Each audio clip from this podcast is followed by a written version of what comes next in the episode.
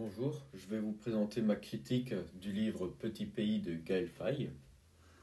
Ce livre, raconté par Gaël Faye, raconte l'histoire d'un jeune garçon de 11 ans, nommé Gabi, vivant avec sa mère rwandaise, d'origine Tutsi, exilée au Burundi, son père français et sa petite sœur Anna, dans un petit quartier privilégié au Burundi.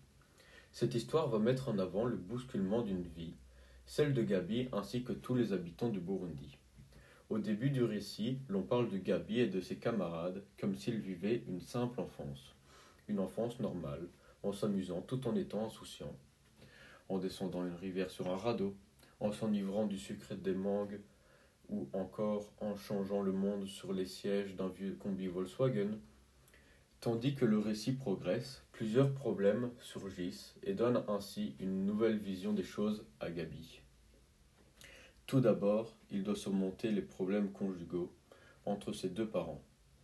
Et par après, un problème plus conséquent qui est l'éclat d'une guerre civile au Burundi. L'auteur, comme pour crier sa nostalgie, revendiquait l'existence de cette enfance, l'existence de ce bonheur avant l'enfer, parvient pendant un long moment à tenir à l'écart l'horreur, même si subtilement il annonce le drame au travers de conversations surprises d'échanges murmurés entre adultes, où sont évoquées les, rivalités profondément enracinées entre Hutus et Tutsis, les conséquences du colonialisme, la dictature et encore d'autres choses. Ce livre met en évidence les horreurs qui se passent dans des pays comme le Burundi et sensibilise les gens sur ce qu'il se passe sans pour autant les choquer.